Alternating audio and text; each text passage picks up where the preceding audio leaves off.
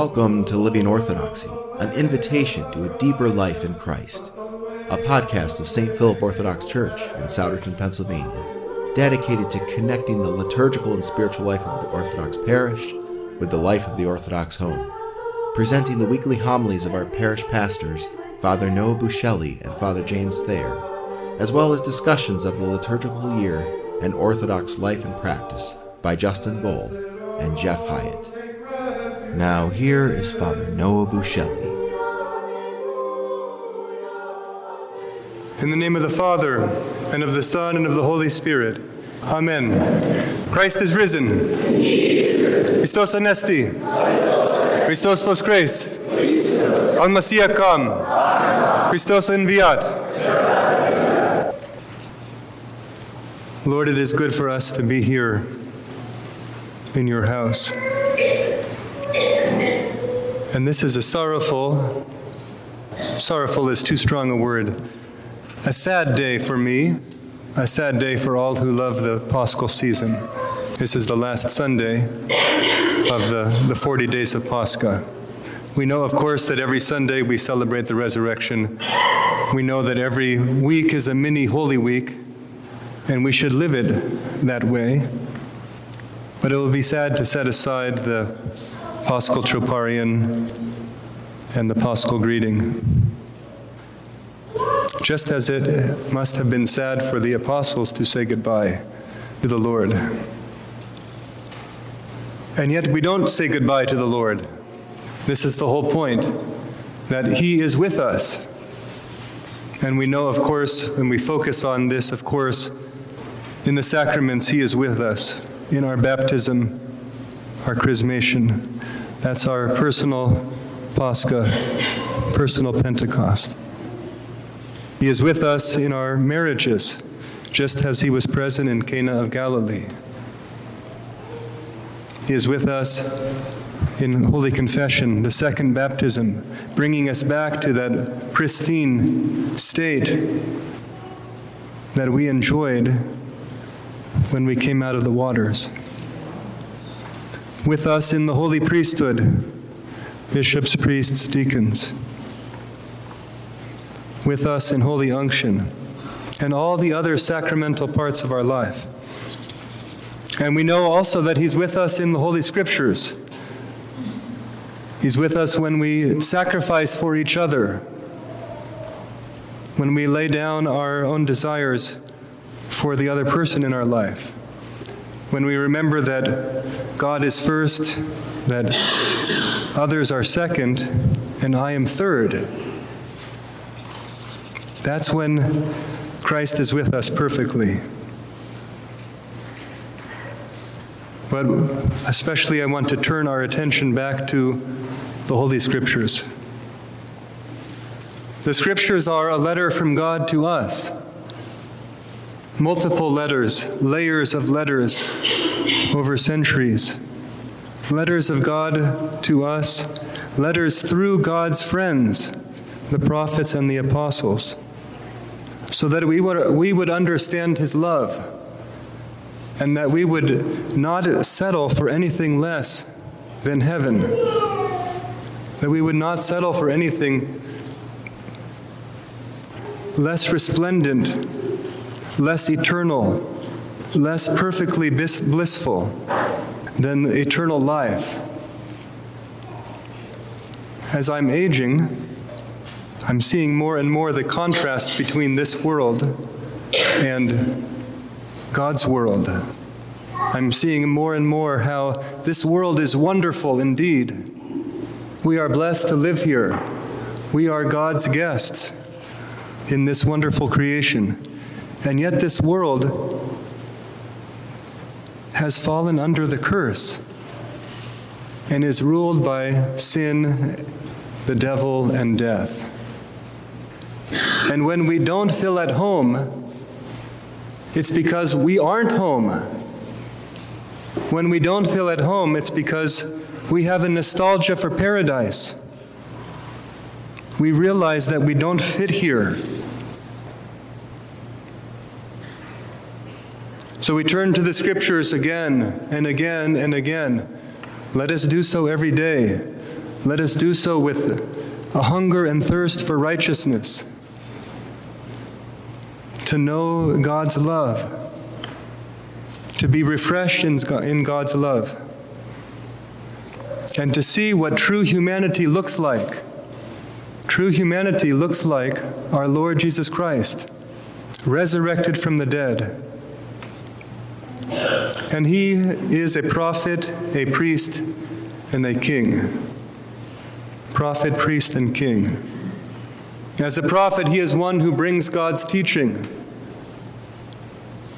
As a priest, he is one who offers God to us and offers us to God. And as the king, he is the one who has the do- dominion over the world.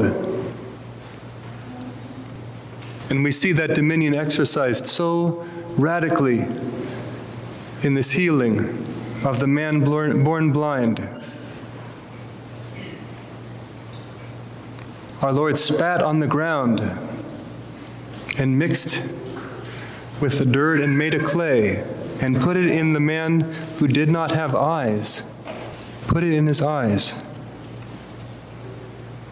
This reminds us of the dominion that he had at the beginning of the creation. And that dominion continues until the end. And we are called to share in that dominion, to share in that prophethood and priesthood and kingship. I want to pause and reflect on the gospel reading for a moment on the way by. This gospel is a tedious one for me to listen to and for me to study. And I'm a little bit ashamed to say that bored is not the right word, but frustrated. I feel frustrated when I read this text. Because it goes, you know, it goes on and on.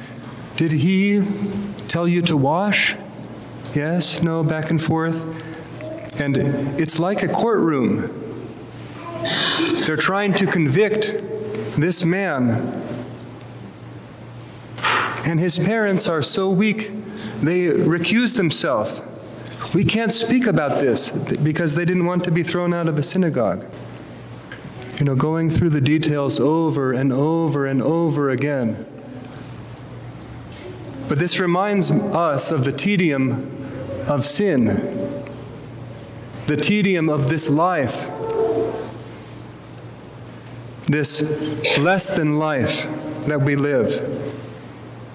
The tedium of the life of strife, the tedium of argument in our families, the tedium of being eaten alive by our thoughts, accusing and accusing, accusing.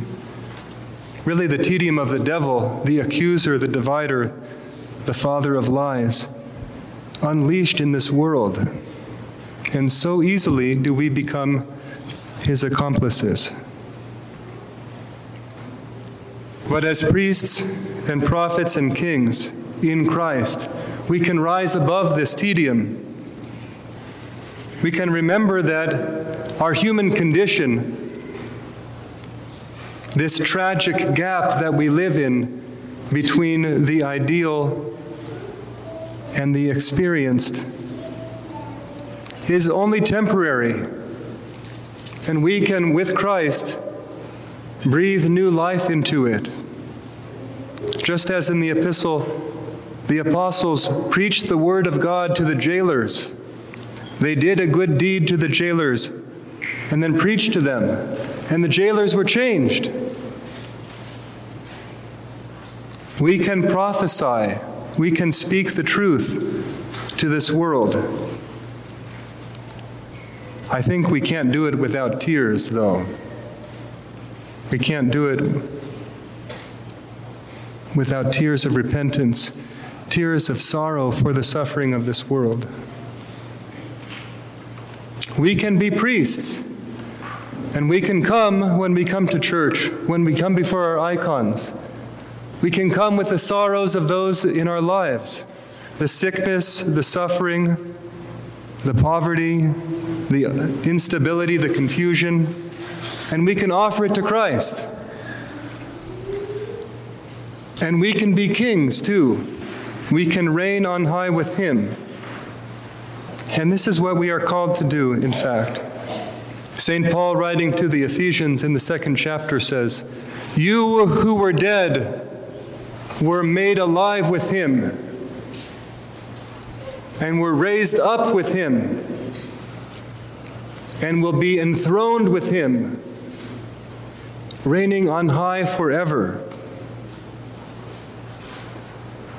Let's not, let's not forget this, brothers and sisters. The sufferings of this world, as real as they are, are transient. They're passing by. This world does not define us, and this world will not consume us. We have to be consumed, rather, by heaven. Saint Paul to the Romans, he says, "Yet in all of these things we are more than conquerors through him who loved us." We reign with Christ. We are kings and queens with Christ. "For I am persuaded that neither death nor life, nor angels, nor principalities, nor powers, nor things present, nor things to come, nor height, nor depth, nor any other created thing shall be able to separate us from the love of God, which is in Christ Jesus our Lord." It's so simple. It's so simple, and it's so easy to forget. So, brothers and sisters, we walk through the valley of the shadow of death. We are bored and tired of the tedium of sin, the tedium of living under the, de- the devil's tyranny. But let's open our eyes to the life that we have. Not the facade of life that we see on our screens, but the true life that we see in the icons, that we read about in the scriptures. Life beyond this life, breaking into this life and transforming it. To our Lord and God and Savior Jesus Christ, in the company of all his saints, be all glory and praise forever and ever. Amen. Christ is risen.